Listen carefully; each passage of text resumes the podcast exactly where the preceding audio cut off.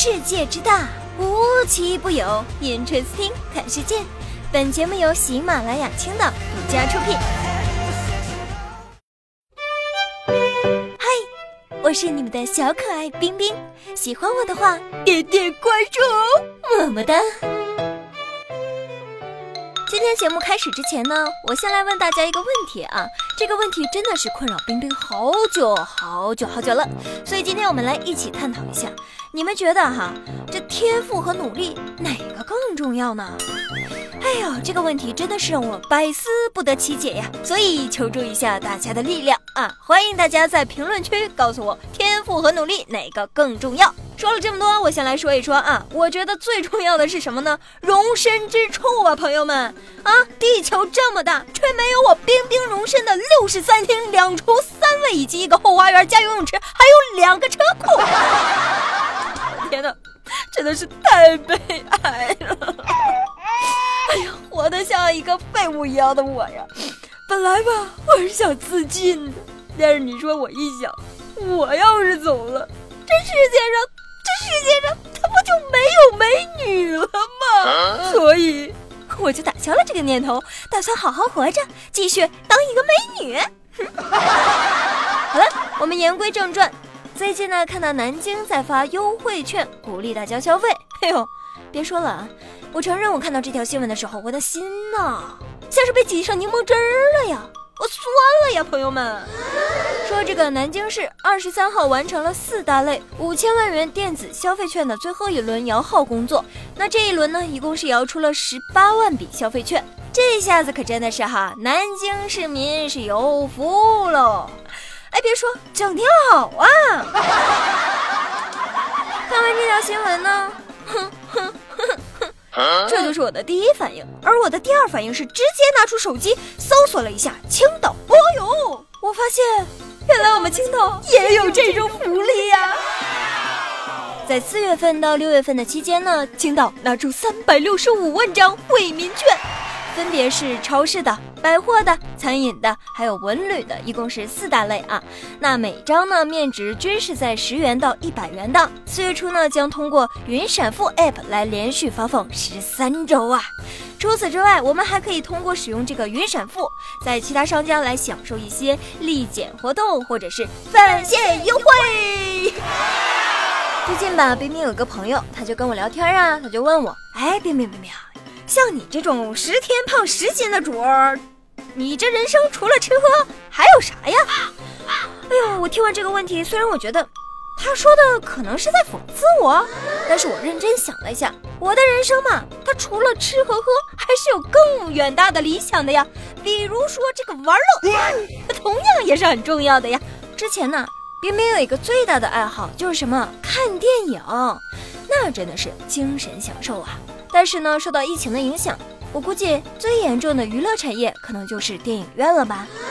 接下来我们来看一组数据啊，我们就以这个三月二十二号为例子啊，有五百二十九家电影院是开业的，那复工率呢是达到百分之四点八了，总场次是一千八百三十九，观影人次啊是一千三百二十六人，这平均算下来，每场观影人数不足一人呢。哎呦，场均一人。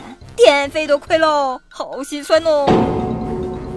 所以我们只能咬紧牙关，等到疫情过去之后，就住在电影院里不？冰冰呢是想把电影院搬回家。不过目前呢，还是需要我们大家团结一心，控制住疫情的啊！目前呢，国内的疫情已经是开始稳定了，各地啊复工复产。生活也是回归到了一个正常的状态。宅在家里面太久，很多人就准备呀，用一顿好吃的来补偿浪费的这两个月嘛。那其中火锅就成了很多人的首选哦。有数据显示啊，过去一周火锅销量是大幅上涨，甚至连带着痔疮膏和肠胃药，那销量都猛增到百分之六十二啊。不过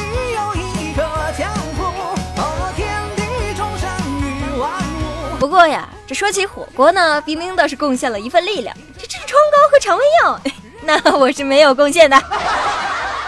看完这个数据，我就感觉怎么了呀，大家伙儿，这是要跟火锅决一死战的节奏啊！接下来我来问一问大家，你们还记得最幸福的一顿饭是哪顿饭吗？我先回答啊，我记得我最深的一次啊，就是每一顿。我们小的时候呢，经常会听到家长说啊，你出现了问题，你自己不解决，是没有人会站出来为你解决问题的。可是万万没想到啊！就因为巴西政府的不作为，疫情蔓延，巴西的黑帮竟然站了出来。他们发布通告说，将由他们在里约热内卢执行强制封城来抗击新冠疫情。那这份通告中呢，还特意提到，如果政府不做正确的事情，有组织的黑帮就会做正确的事情啊！哎呦，一场疫情让坏人变成巴西栋梁了。你说这剧本超纲了吧？黑帮来封城，交保护费吗？恶霸都看不惯了啊！巴西政府，赶紧行动起来好不好啊？不过话说回来啊，这巴西的黑帮呢也是太猖獗了。虽然说封城这件事儿是好的，但是啊，这也表明了他们的势力大于政府，细思极恐啊。那相比于巴西，美国最近也想出了一个妙招啊，那叫一个妙啊！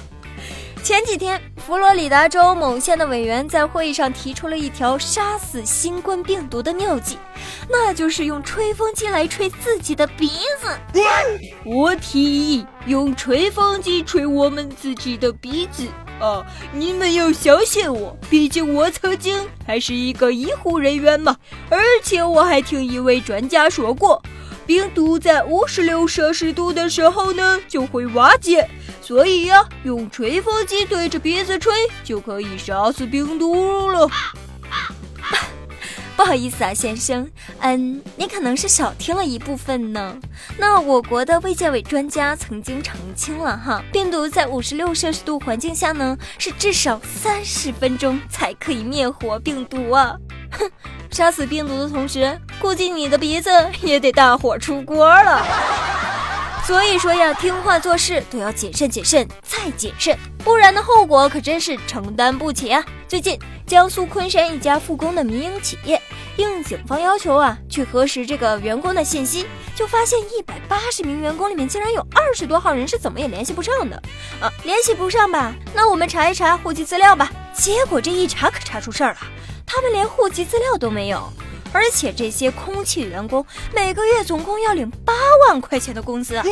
随后，警方就介入调查了。原来是公司的 HR 徐某和车间主任合伙，一个人负责招假人，一个人负责假登记。三年呢，他们两个已经冒领了一百多万了。这超过九分之一的员工都是在吃空饷，要不是疫情，估计还能继续瞒下去呢。真是不知道该说这徐某牛皮还是老板心大呀！对于这件事儿啊，冰冰就觉得，你说员工吧，你就好好做你自己的工作；老板呢，也要好好的体恤员工嘛，可能也就没这档子事儿了，是不是？总结一下，都二零二零年了，可长点心吧！好了，今天的 Interesting 就到这里了，我们明天不见不散吧。我还是从前那个少